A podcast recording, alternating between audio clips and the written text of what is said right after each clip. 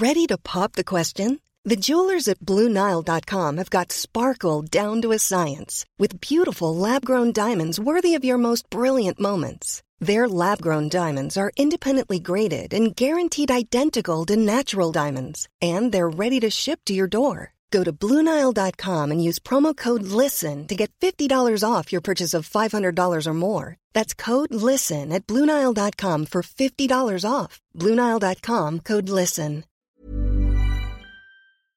This is the Frey podcast, brought to you by thefrey.com, a place for women who want more from life. This is what I want. This is what I need. If you don't have to go, I can set you free.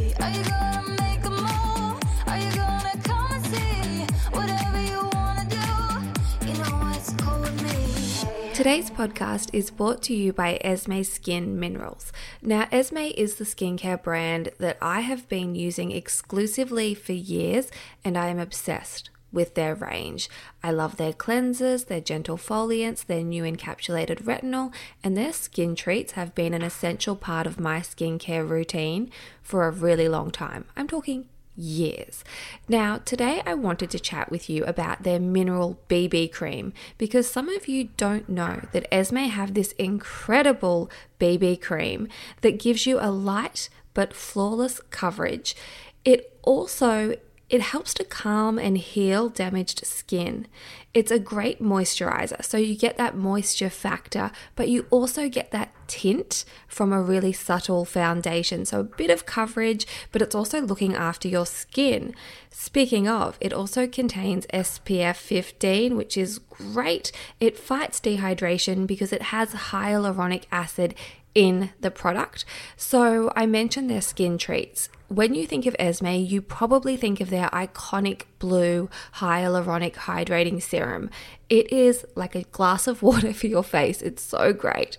So, there is hyaluronic acid in this BB cream. So, that's what really helps to smooth and plump and hydrate and protect and give you that glowy, dewy overall look that I know a lot of you really, really like. So, this BB cream is where skincare meets natural makeup coverage. They've got a couple of shades available, so jump over and have a look at what they've got there. A little bit goes a really, really long way. And like all Esmi products, it is made in Australia and it is cruelty free and vegan. So it's definitely a BB cream that you can feel really, really good about. And I know so many of you already love mineral makeup, and I think you'll really like the mineral BB cream. So, today I have a special code to share with you, and you can get one of these BB creams completely free a full sized BB cream for free when you spend $60 or more on Esmi products. So if you need to top up your skin treat collection, if you need one of those hyaluronic hydrating serums that I mentioned, or perhaps cleansers, a mask, whatever it is that you might need, they also have a great SPF. Jump over, check out their website, spend $60 or more, put the code Kylie Gift in capitals in at the checkout, and then you can select your shade for your completely free Esmi Mineral BB Cream. I will put a direct link in the show notes and that code again, Kylie Gift, but you can head to esmi.com.au and happy shopping. Don't forget they have the skincare angels, the skincare consultants online who can help you make any decisions that are going to really meet your own skin goals. All right, let's get stuck into today's episode. It's a conversation that I really, really enjoyed. Today's podcast is a conversation with Melanie Hersch. Melanie is a psychotherapist turned dating coach who teaches singles how to rewire the unconscious patterns that have been preventing them from having the love they truly desire. Melanie believes that dating and relationships are some of the most powerful catalysts for personal growth. Her approach is not focused on how to get the person you want, but on how to become the person who easily attracts love in. Her unique approach blends psychology, spirituality, and energetics to help her clients increase their self esteem, know their worth, and easily attract healthy love and relationships into their lives. Melanie's work has been featured in Oprah's O magazine, and it was such a pleasure to have a conversation with Melanie. I so enjoyed it. It felt a little bit like a therapy session for me. So, you're going to hear some of my own beliefs and patterns in this conversation. I think that you'll be able to take something from this podcast episode, whether you are in a relationship or you're single right now. I think it will provide food for thought. We discuss um, what it's like to go through a separation, how you can move forward from a separation. We also speak about the gifts in the hard times, our childhood beliefs, why it's important to recognize these. We speak about a lot, and we begin the conversation with a question that I am asked all the time on Instagram.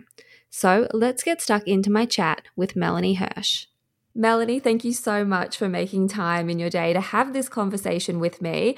I'm really excited and I'm also a little apprehensive because it might turn into a bit of a therapy session for me. Let's so strap in. okay, I'm ready.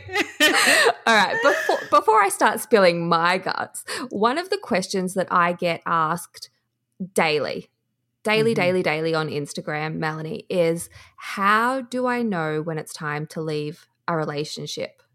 Mm, such a good question. It can feel so hard and so confusing in the moment to know. You know, I think that it's time to leave a relationship when you continue to hit the same wall over and over and over again and you've worked on it. You've put in the energy. I mean relationships are messy right? And and it, mm-hmm. they always bring you know our stuff comes up when we're in relationship. But if both of you keep hitting the same wall over and over again and you you've worked on it and you've worked on it and you've worked on it and it's just not budging it's it's it's time. You know if you're in a relationship where you're not being treated respectfully um, and someone is not honoring your boundaries or they're being abusive in some way, it's time, it's time, to go. Yeah, it's time. If you're no longer feeling joy around this person and you kind of dread your interactions more than you do, you know, feeling lit up about seeing them and being around them, and you've put in the time and energy, like I said before, and it's just not improving, it's it's time to go. Mm. One of the things that I've heard another expert say, and I can't remember who it is, I'd love to be able to credit it, but my brain can only hold like a very small so amount much. of information yes, I get um, it. But I remember an expert saying, ask yourself if the issues that you're coming up against and the same things that you're going through, if you would be happy to still be coming up against those same issues in five years, 10 years, 15 years. Mm. Like, if mm. you can go, okay, if we can't make any improvement and mm-hmm. my lot in this relationship is to keep repeating the same patterns, keep hitting the same ceiling, will yeah. you be happy doing that still in five years, 10 years, 15 years? And if the answer is no, then that could be an indicator that this relationship is no longer the right fit.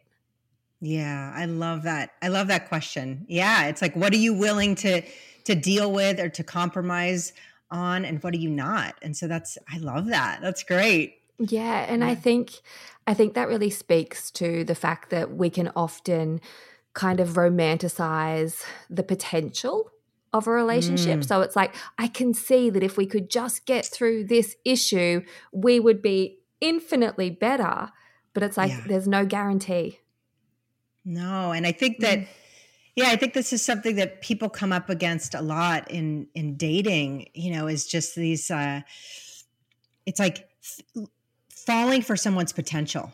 Mm. And you know, if we could just if they just change this thing or if we just could get beyond this thing, then it would all be fine and it's like I, I get the desire and the dream, but we have to look at what is actually present, not what's the dream or what could be, but what is and where are we really in this moment and yes. what, what can we do from this place here um, i think it's so easy to get caught up in the fantasy of what could be and then just hang on to relationships that no longer work yes the fantasy of what could be and i think also as humans we love a story. You know, our whole life we're making stories out of all different sorts of meanings. So you you've told yourself Yeah. a story about a relationship and then all of a sudden to be confronted with the concept of having to rewrite your story and go, "Holy shit, what does it actually mean if I am now rewriting a story that includes a separation, it includes a divorce?"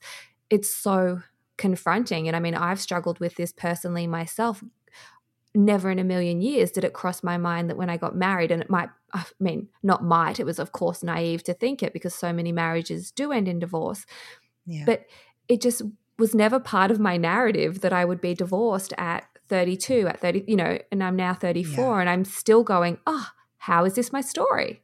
Hmm. Yeah, we get really attached to our stories. And when we can let our stories go and just be present and get that we're our story is being created moment by moment. And, you know, there's there's beauty in our winding stories, you know, and in our journeys. But eh, I think, yeah, we we get attached. We get attached to people and stories and and potential and all of it. Absolutely. Yeah. And so then the next question I get, which goes hand in hand with how do I know it's time to leave a relationship, is okay, I've made the decision, I have left a relationship, but I am so heartbroken and I don't know how to get over it. Mm, yeah, getting over it. Mm. Yeah, so getting over getting over heartbreak, I mean there's it's never fun, right? It's never a fun moment, but I also find you know in those moments when breakups happen, there's there's such um we're so ripe for growth in those moments you know like the, it's like all of our shit has come up and all of our stories have fallen apart and so we're really forced to look at ourselves and our lives. And so there's something really beautiful that emerges when breakups happen. Not fun but but a beautiful part of our journey and our development i think. And um i think that you know when when when breakups happen it's so important to you know be able to get out of the story i think a lot of times people are so focused on the person that they ended the relationship with and what could i have done and wh- why did this happen? And and they just they're kind of obsessing and ruminating on that person and their relationship. When i think really what is so helpful in those moments is to reflect on what showed up here. Like how how did i grow from this relationship? What did i learn from being with this person um, and really start honing in on what do i what do i want to create? Like what kind of relationship do i really want to have? What's important to me? Now that i've come from this and i've had this experience what do i want to create next? And kind of you know reflecting and then putting the energy forward. I think we get really sometimes i, I see people constantly get stuck on the past Mm. and it's like you know sitting in a little bathtub of your sorrow in the past it's not going to help you get anywhere. So but reflecting on what you gained and really looking at what you want to create and moving that forward i think that that is a really beautiful place to go when you when you end up there I love that. I think that you've described that so well, Melanie, because Mm, it is a really painful time, but it can be beautiful. And, you know, you can hold both at once. It can be Yeah. painful, but it can also be an invitation or an opportunity. And Yeah. the way I've described it before, um, just in my experience, is when you hit rock bottom or when you feel like you've just completely dropped your bundle in life, you will feel terrible. You'll feel shit, but then eventually you will start to stand up and you'll look down at this bundle that you've dropped and you can be more discerning with what you're picking back up. Totally, totally. It's it's incredible what you can gain, and you know I've had that those experiences too, where and it and it's so interesting. I mean, I look back on times in my life where I really hit that rock bottom and was on my knees, you know, on the floor, just snotting and crying and all of that stuff, and We've feeling like life been is over. Right? Yeah. We've all been there. It's a hot wreck, and I look back at those times and those were the those were the most powerful times in my life of personal growth and development. Like those were the times when I really made some huge changes and some powerful shifts. And so, yeah, it sucks. And it's there's a huge growth opportunity that's always there in those moments. Mm. And so, for people that are perhaps at that rock bottom moment or feel that they might get there if they're contemplating going through a separation, yeah. what are some actual, tangible actions that women can take? Because I know that sometimes when you're really low, hearing someone say, this is an opportunity, this is an invitation, and it's like, oh, you just have to kind of get through this sadness. But are yeah. there actions or tools that you recommend um, women lean on during this time? Yeah, I mean, so there's so many. Um, I think, you know, one thing that kind of maybe sounds counterintuitive is um, I think that, you know, a lot of times when we're feeling that kind of pain, we want it to go away right? And so we just we wanted like what can i do to get this away? And sometimes it's ben and jerry's and sometimes it's binge watching netflix. And, and, like there's nothing wrong with that right? We all have our, our things that we can go to just to kind of self-soothe. But i what i recommend is really um, making sure that you don't escape too much and that you really learn to stay with it. Like to allow that pain and whatever grief you're experiencing to just like burn through you like a wildfire, like to lay down on the couch and just allow yourself to feel it all. Because so often we don't want to feel it. So we avoid, we numb, we, you know, we go to all those things. But the first thing is just allowing it because the only way to move through it is to allow it to move through you. And the more that we avoid, it's just going to come back in. So that's one very simple thing that I think is counterintuitive because we just want to escape. Um, and I think also, you know, there's so many different things that you can do in those moments. Like one is, you know, if there's a deep, if there's a, a huge trigger going on within you and there's just this immense grief, really tuning in and maybe asking yourself, dialoguing with yourself, when have I felt this before? Like what how is this feeling familiar to me? And tuning in to is there a time in your life it could have been childhood or some other time where you've experienced this kind of grief? Sometimes that gets it's like it all comes together. Like our grief isn't just the grief over that relationship but it's all of the different grief that we've experienced. Collective so, grief yeah. yeah it's like a grief party you know and and so really to honing in on where does this feel familiar and being so loving and gentle with yourself and tuning into like what is actually present for you and how deep that goes. And you know being able to just like close your eyes and put your hand on your heart and breathe and just like i always say like pressing love. Like i always feel like there's love in my hand and then i'm just like pressing it into my heart and just like pushing that love in because we need so much extra love. And i think in these moments a lot of times we get really hard on ourselves and we criticize ourselves. I could have done this better. And why did I do this? And this is a time, it's not the time to criticize, it's the time for more love. Mm. So really being extra loving with yourself. And and then I'll just throw in another one is, you know, being able to journal and reflect on again, what did I gain from this? Like what how did this relationship serve me? Like what how what am i grateful for from this experience and really honing in on the beauty of that relationship and how it's contributed to your life and allowing yourself to write and also allowing yourself to to journal and write out the vision for the kind of relationship you want mm. the kind of connection that you deeply desire and what you see for yourself as possible and so just kind of creating this new vision and really stepping into that and free writing that i think that that's really helpful as well literally rewriting your story yeah yeah. yeah. And getting how this served you and getting there, like being able to write,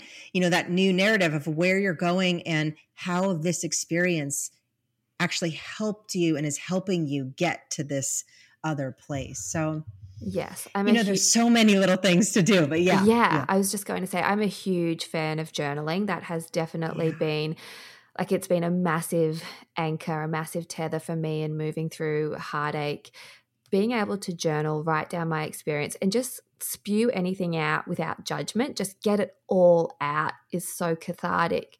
I also found it helpful to, and you know, this might, you might be like, Kylie, that's not the best thing. Um, but no, one, no, of the, one of the things I did um, yeah. with my most recent breakup, which was a couple of months ago, which really hit me very, very hard. And I think it hit mm. me harder than was proportionate for the relationship but I think mm. it was a mm. lot of collective grief, as we mentioned, from my divorce yeah. because I like I could not stop crying, Melanie. Like for a week, yeah. I sobbed. And Aww. I'm working through all, all of this with my therapist now, and we have realized I don't let myself feel things fully. Mm. So, back to your point mm. about just your hand on your heart and just going, oh, I feel however you feel in the moment rather than yeah. suppressing it or silencing it or over functioning or whatever. But yeah. Back to what I was saying, something I found helpful was to literally write down the ways that that relationship was not going to serve me moving forward. Mm, so, in yeah, that relationship, we did not have a shared vision for a future. I could mm. see a future, but the person I was in relationship with could not. Like he just could not allow himself ever to imagine a future with someone. So just mm. writing things like that down because it is important to me that there's a shared couple vision. And you know, I wrote down other things and that was helpful for me to avoid yeah. romanticizing the relationship yeah. because when you break up, you tend to just think, oh, you know, they did all of these wonderful things. And of course, those things are true, but you kind of let the not so great stuff slide in hindsight yeah. sometimes. Totally. And I, I absolutely recommend that too. You know, I think it's the thing that I always would do when I would have a breakup is the first thing would be writing down a list of like everything that didn't work for me.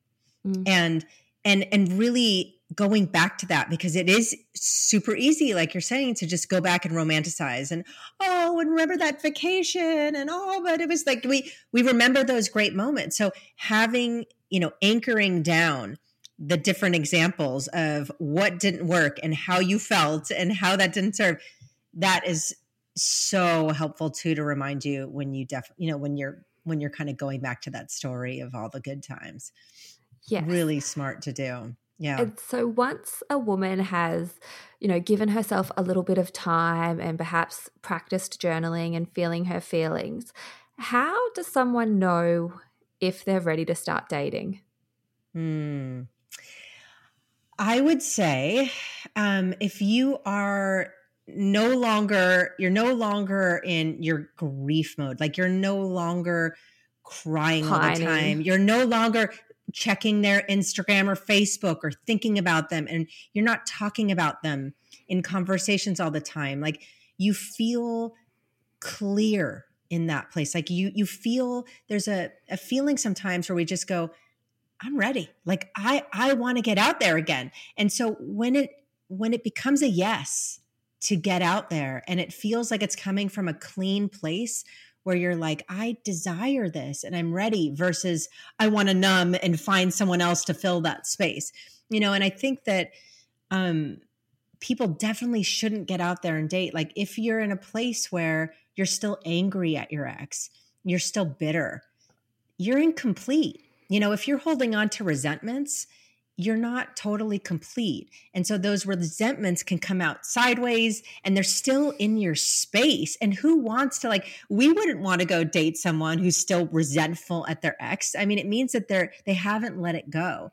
So I think making sure that you're not resentful, you're not bitter, you wish them well, you you understand why it happened, it makes sense and you just feel ready. I think that's that's the time the biggest indicator that feeling of i guess kind of peace of you know making peace with the fact that the breakup has happened whether or not yeah. you were the one to initiate it um yeah i think that's brilliant brilliant advice is yeah. there in your opinion when you're working with women is there like a common block that you see time and time again with women um, that comes up when they're looking for the love that they want Yes. I, there's there's there's a bunch, but you know the one that the one that I see the most is that you know basically insecurities and fears. So I, I think that there's a, a lot of people have beliefs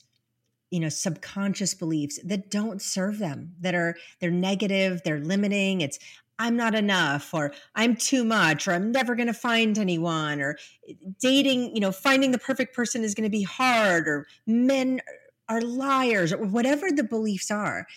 If if they have insecurities fears they're in scarcity mode around dating or that stuff will absolutely get in your way and sabotage you uh, and prevent you from having the kind of relationship you want because you know it's like whatever we believe we start attracting yes. people in that mirror that belief back to us. So if if you think you're not enough then you're going to attract in people that don't meet you fully or you don't feel like you're enough for them. Or you know it's like that we're always going to attract in people that mirror our beliefs. So it's so important to make sure that your beliefs are in a really good solid place.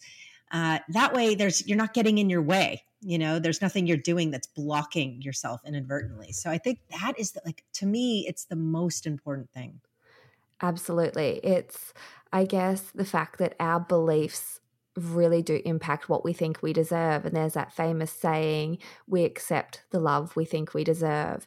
So yeah. if we believe that we are not worthy, if we believe that all men cheat, if we believe all men are controlling, the good old Baader-Meinhof theory is going to come into play where our brain and our actions yeah. seek out people that confirm that because, you know, as humans, that's what we want to do. We want to confirm our bias. We want to confirm our belief. So it makes so yeah. much sense to me what you're saying about whatever you believe you attract. You call that person in. Totally. It's it's like clockwork. It just it's it's the way it works. And there are so many women that I work with who when they first come to me, they don't realize that these beliefs that they've picked up over time are actually completely sabotaging their experience. So I think that this is, to me, this is the first place to really start working when, you know, when you do want to attract in a healthy partnership.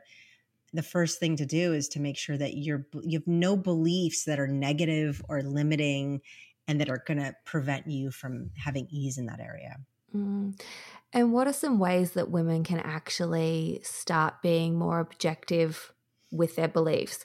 Is it a case of kind of going back to your childhood and objectively scrutinizing or looking at the relationships that were modeled for you and also the relationships you've been in throughout your teenage years and your early 20s? Like, is that a good place to start?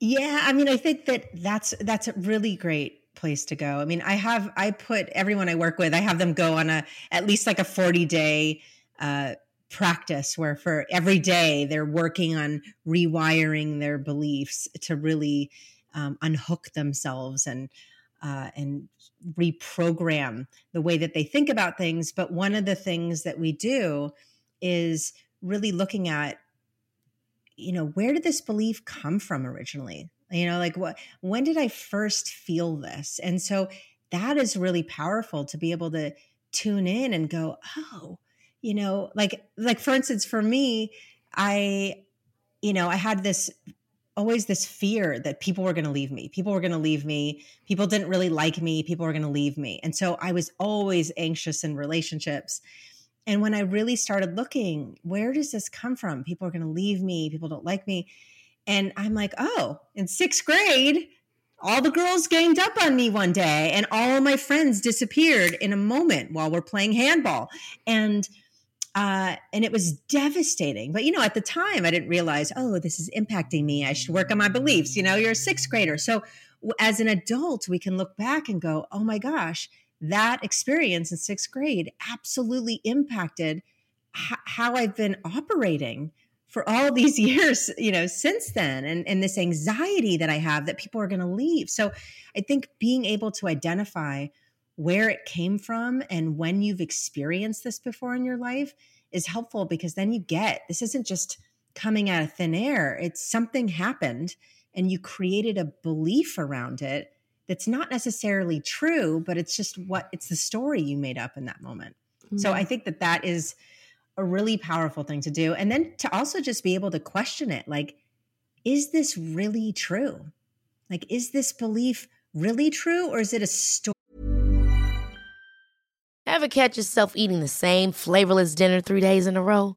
Dreaming of something better? Well, HelloFresh is your guilt free dream come true, baby. It's me, Keke Palmer. Let's wake up those taste buds with hot, juicy pecan crusted chicken or garlic butter shrimp scampi. Mm. Hello Fresh. Stop dreaming of all the delicious possibilities and dig in at HelloFresh.com. Let's get this dinner party started.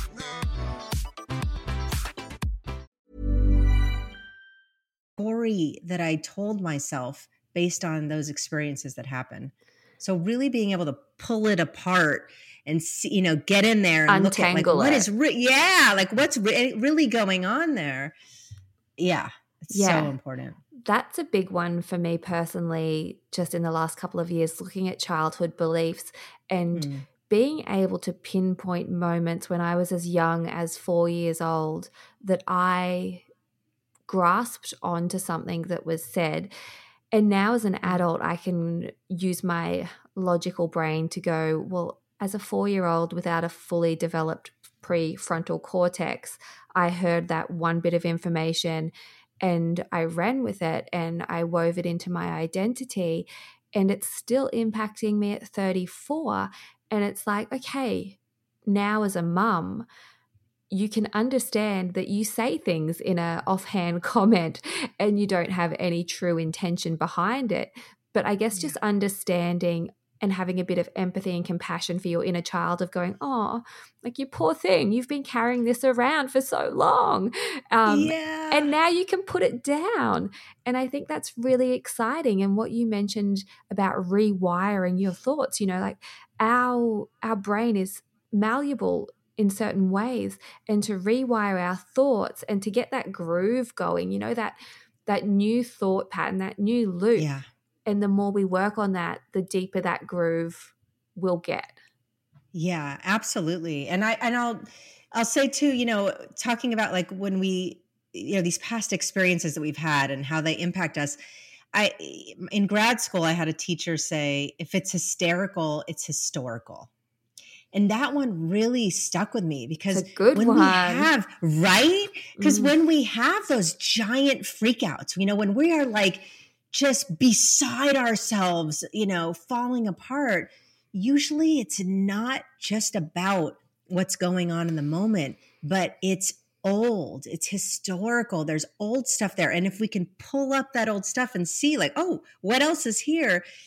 It's it, it can, start to work with it. We can start to pull it apart, apart and, and unwind it. So, yeah, definitely. I think that's a great great saying. If it's hysterical, it's historical. I love right. that. I love, I love that. that. too. So yeah. good. Yeah. It reminds me, um, I've had conversations with trauma experts on the podcast, and a lot of what they have said is if you have an overreaction, you know, if your reaction mm-hmm. is disproportionate to the event that's actually taking place, that is your biggest invitation to understand you have some trauma around a belief that is being triggered. And I know the word triggered um, here just gets used so much, like everything's triggering. Um, yeah. But really noticing if you are feeling triggered, to be basic and use yeah. that word, it is an indicator that you have some trauma around what's going on. Yeah. Yeah. It's so important to have that awareness. I think just being able to be mindful of that is a game changer as you're moving through life. Mm. Now, when it comes to attracting in a partner, we have our beliefs. So, our beliefs can mm. impact what we believe, what we see, what we seek, what we accept. But if you are mm. working on breaking this cycle and you really want to attract in a different partner, a different type of partner, is it as simple as going against your instinct? I mean, I, I don't think it's that simple. I think that it's it's it would be great if it was like, what do I want to do? Do the opposite. Yeah. Um, I, I asked that question, Melanie, because my instinct lately um, is I am drawn to, for lack of a better word, kind of nomad personalities. And I think uh-huh. that is because I desire more freedom in my own life. You know, not mm. not freedom in um, I guess because I like I have nearly eight year old twins, I've got a pretty grown up life in a lot of ways. And so I noticed instinctually I am drawn lately, and maybe because they're so opposite to mm-hmm. the type at, at the surface, opposite to the type of person I was married to, really drawn to like f- people that are very free, have no responsibilities. I'm drawn to that. And so I know that that actually might not serve me long term because, as I said, I do want to be with someone that I can share a vision for the future with. And so I've noticed, you know, when I'm using dating apps and things like that, my instinct is to swipe on the guys that are living out of a van with long hair and mm, have no job. And I'm like, ah, Kylie, like that's your instinct. So maybe don't. Maybe swipe for the men that seem slightly more stable. And I've just been kind of questioning this myself. Like, do I go against my instinct or do I follow yeah. it? And it's interesting. It's interesting that, that that piece is there for you because there's, you know, part of me thinks there could be something interesting in. There's two two sides that are coming up for me. One is because there's such a draw. I'm like wondering what it would be like if you went on a date with someone like that. Like what that would bring up for you or what you might experience or learn in that moment like maybe there's something to follow and explore in that draw but then also on the flip side it's like if you know that that kind of person is not gonna it's not gonna they're not gonna fit into your lifestyle then it's really making sure that you're tuning into well I, I would say like really honing in on what do I know I need to be happy in a relationship? Mm. Like, what do I really need to be happy? Because I think a lot of times we go for preferences or just energy and and we're not actually honing in on what do I need to be happy? And I think when we get really clear on that, then we naturally start picking people that are better for us because we're really tuned in to what we need on a deeper level. So, Great I don't know, question. I don't know the work you've done. I don't know the work you've done in that area. And I, but I know that like for myself, when I got really clear on the kind of relationship I want to create and what that looks like and what that kind of partnership would, would be like, I stopped being attracted to the guy, you know, certain kind of guys that were not mm-hmm. a good fit for my lifestyle because it just it wasn't a yes anymore. I had like so you know there's some different layers to that but it's interesting yes. that that's coming up for you and maybe it's just a wake up call for for you in some way right of like of it's showing you what you want more of yes and that's what i that's what i have noticed with myself with my most recent relationship it was definitely with someone who was much had no responsibility. Like here's me, mm. I have mm. two kids, I have a mortgage, I have several businesses. Like despite the fact I don't feel like I am, I am a proper grown up. But yeah. shocking to you me. Are. Yeah, yeah, yeah, yeah, yeah. it happened. It happened. It's I don't happening. know where, I don't know how, I don't know who decided. but the last relationship I was in, Melanie, was with someone who had nothing. And I don't mean that as in mm I mean, he had amazing life experience, one of the best people I have ever met, the kindest, mm. most like literally I would still put him at a 10 out of 10 in terms of great people. I still have so mm. much um, affection for him in that way. But there was definitely an asymmetry in lifestyle. And that worked out really well because I loved the fact that when the boys were with their dad, I could dive into this boyfriend girlfriend zone yeah. and it was great and i could see a way that it could work in the future but he couldn't. So that's why i kind of am torn with this my instinct versus not my not my instinct is because part of me does love that freedom relaxed yeah. low responsibility side of things um yeah. but I guess it's just waiting to see if there's a way that that can work in with the rest of my life so that I feel fully seen and not just seen part time. Yeah, yeah, absolutely. And, maybe it's, I mean, there might be something, the fact that there's such a draw there for you. I mean, that's why I was kind of saying there might be something to explore there, but maybe it's just exploring with people that can see them. So, you know, like I, I don't know the full situation with this person, but someone who can envision themselves in partnership, even though they have this free kind of lifestyle, they they desire that. You know, it's like making sure that you're getting you're choosing people that are going to meet your deeper needs along with the fun and the the excitement of maybe kind of a nomadic person or someone who's a little freer in life. Yeah, makes total sense. And I think that's such a great question for everyone to reflect on. What do you need from a relationship yeah. to be happy? But also not projecting onto your partner that they need to be everything and taking yeah. some ownership. And that's one of the things that I have taken ownership for myself in going, oh, wow, I am dr- drawn to less responsibility. So I have been actively bringing more fun into my life, independent of another person because I don't want to look to someone to fill that void. So yeah. when people are kind of, I don't know, do you suggest that people write down a list of needs? Like, do you think that it's helpful to do that? Yeah, absolutely. And I, I and I really recommend that people uh, instead of making your typical list of like what I want in a partner and you know writing on all the things, really making sure you ask yourself, what do I know I need to have to be happy?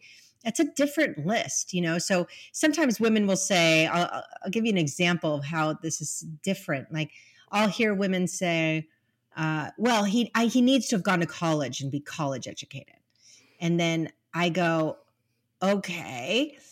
does he really need to have gone to college and be college educated or is it or is what you need a partner who's intellectually on your level and driven and and matches you in terms of what they're up to in life and their passion for creating things? I mean you know and, and it's always about the other thing. It's not about did he go to college or did he get a master's degree? Or i'll have women say i need a guy with a full head of hair i just you know i need a guy to be six over six feet and i'm like okay do you really? Or are you just wanting someone that you're really attracted to? Because you might meet someone who's five nine who you are hot for and you just didn't envision that in your mind so I, I, think that people oftentimes they limit themselves with their preferences list and they make it so that they ru- are going to rule out potentially good matches but when you ask yourself what do i need to be happy and you make that list that is really a better compass for you to be working with in terms of where you go when you date. I love that. And what I'm hearing is if you make a list, go through and be more discerning and look at each item on the list and go, is this a symptom or is this a cause? If the symptom is you want them to be college educated, but the cause, like the real root of that want, is someone to have stimulating conversation with someone whatever, who can meet your intellectual yeah. needs. Yeah. Reframe that list, refine, go from symptom yeah. to cause because the cause will open up more options rather than having those blinders on. And I know I've definitely had lots of conversations with women who will have a very like ultra specific list, as you mentioned, things like not having a receding hairline, um, you know, really good dresser, all these things. And far out, that's so um, so tricky to find someone like that. But also, I imagine if you're thinking that way, you probably are really hard on yourself as well. Yeah, Totally. If you're being that critical, critical, I, the they have to look like this, and they can't have this flaw. It's like, well, that's your that's, that's the lens you're looking through. yeah, it's absolutely your stuff. And I mean, I used to have. It's interesting. I mean, I used to be very critical. I was harsh with myself and um, and harsh with men. And I remember you know, I had a certain kind of guy that I was into, like the shaggy looking, like wilderness man, surfer. You know, there was a certain you're, you're look. speaking that, my language. Yeah, yeah, right. Like I was like, there's a certain look. You know, like you could just be like traveling the world and you're so free. And that was the guy. That those are the men that I wanted. and that I was attracted to. And I didn't consider anyone else, like the straight lace guys or any other look. I was like, no. then I ended up, my ex, I met him randomly um, at an art gallery. It was so random. It was some small town. He was in the art gallery, and we started talking. And he didn't look anything like the typical guy that I would go for. And and I would rule all these men out on online dating. Like, no, you don't look like the surfer guy I want. No, no, no. And then this guy shows up and he, you know, he had more of a dad bod and he was way older and was not the look that I wanted at all. But he I loved his energy and he made me laugh and he got me and like that there's this connection that made me feel Alchemy. so lit up. Yeah, and I just wanted to see him again and I remember like I got to reach out to this guy like I I just I really liked him and you know we ended up being together for 6 years and it really made me realize like that I had been working off this list of what I thought I needed and in in reality, I didn't need any of that. I didn't need him to look a certain way or be a certain height. Um, it's really about connection. So I think sometimes we really limit ourselves with these lists. So we have to be careful about how we approach writing that list. Mm, that's really great food for thought. I'm definitely going to mm. be a lot more aware of the actual root versus the symptom. That's so helpful. Yeah. Now, before I let you get back to your day, one last question. Yeah. We are, as a nation, a lot of us in lockdown. And so online dating has just skyrocketed and it's brought all sorts of people to the table, which is maybe another conversation. But when it comes to writing a dating profile, could you share with me some of your must do's and your perhaps do nots? Yeah. Okay. I love talking about this. I just did a workshop on it. I'm like, oh, okay, let's go.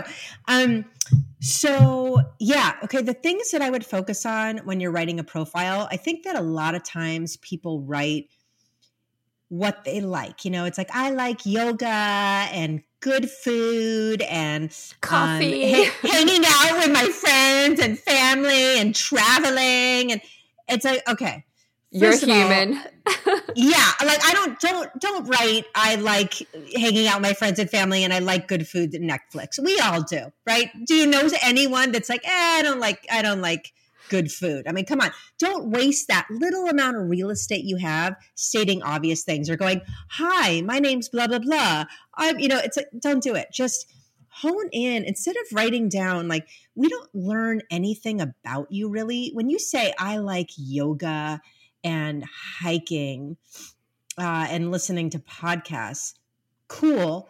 I don't really know anything about you though. Like, I, I, get what you like to do, but I don't know what you really value on a deeper level. And so I think it's really important if you're trying to attract in high quality people that are a good match for you, it's the more detail you can give about not just what you like to do, but what you value. That is going to draw in like minded people with so much more ease. So, you know, if you're into personal growth and development, if that's a passion of yours, I'm imagining if you're listening to this podcast, you are, you know, you're working on yourself. So being able to say something about, I value personal growth and development, or I'm committed to being the best version of myself, or something like that. Now, your ideal partner, they're going to read that and go, "Oh, that's that's what I'm up to." You that's know, attractive. that's way it's way more attractive than I like yoga and hiking because, um, you know, how many other women out there are writing? I like yoga, hiking, and wine, or dogs, or whatever. But the more you could say about what you know that that shows your value. So you know, I, I think make sure that you're putting in not just what you like to do, but what you value and what's the, what's most important to you and what really lights you up. That's underneath the activity that is going to attract in those like-minded people way more easily because they're going to recognize you. Out of the sea of women out there that are writing the same things you're going to stand out more. Makes total sense. And again back to the cause not the symptom. Yeah. Yeah totally. the root cause.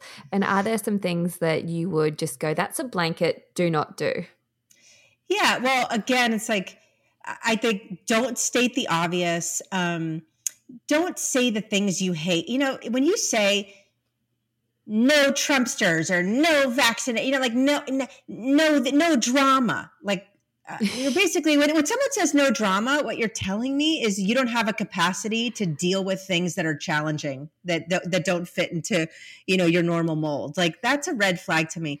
I would don't focus on what you don't want. Focus on what you do want and what you're creating. That's way more appealing.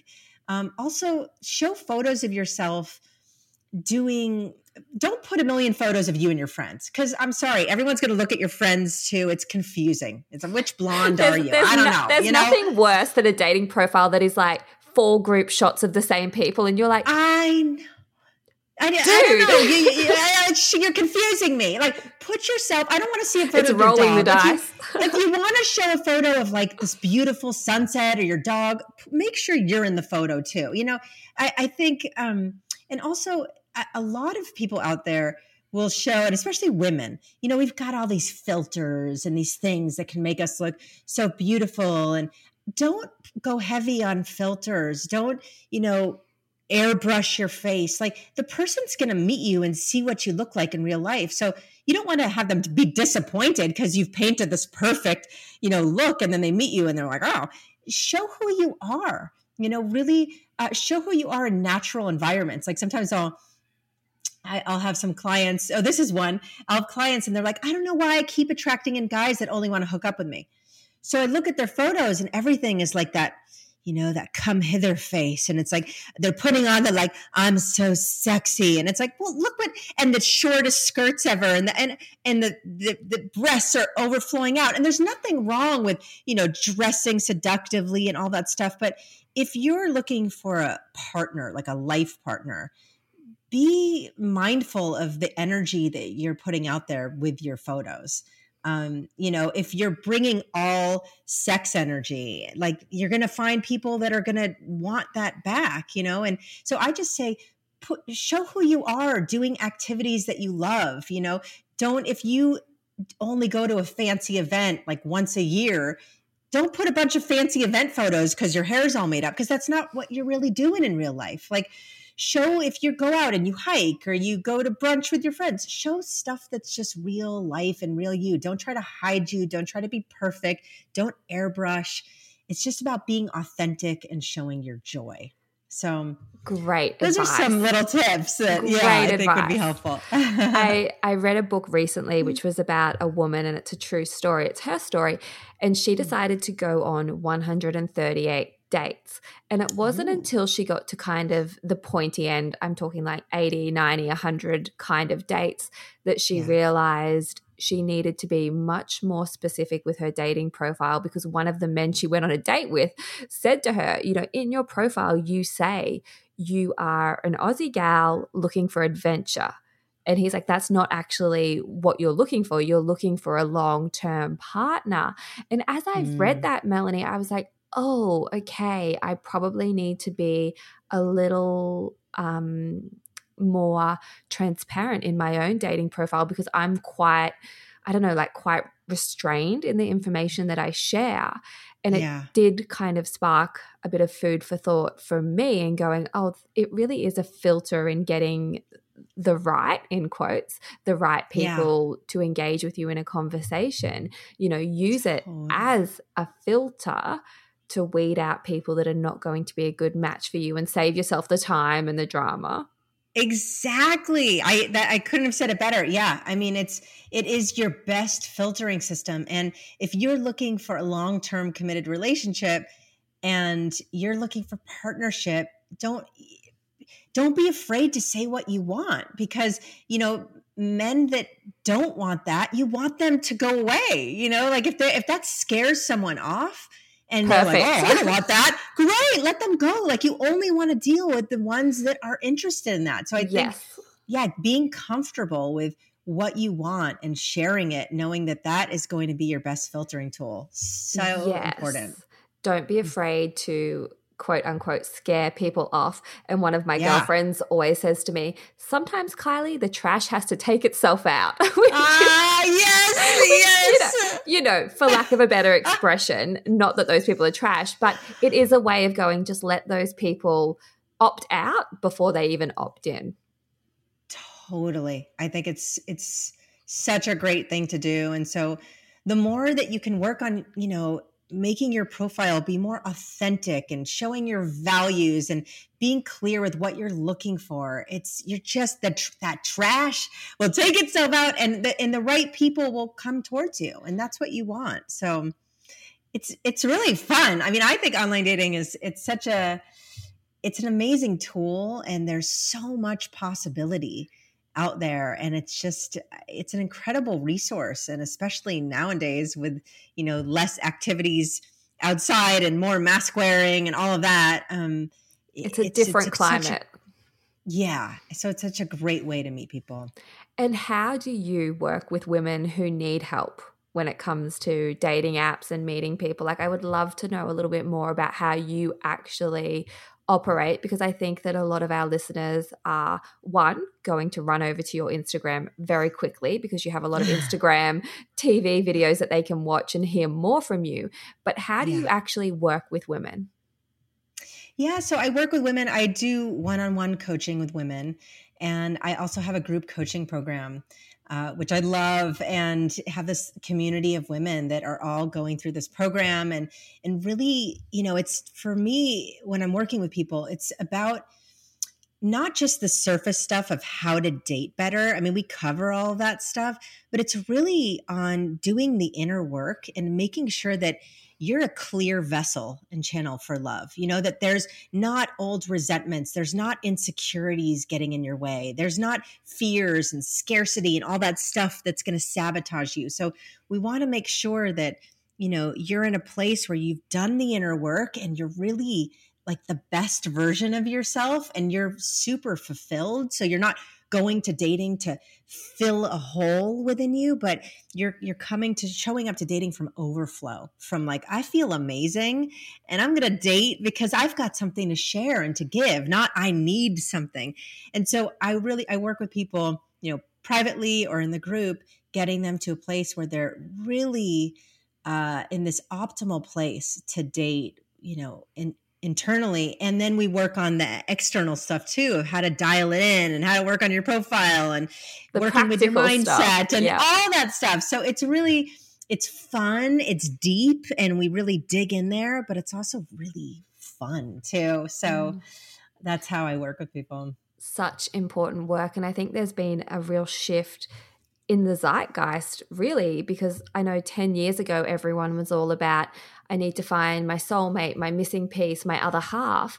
And nowadays, it's much more a conversation about you need to be a full, whole person and find another whole person and do life with and alongside that person.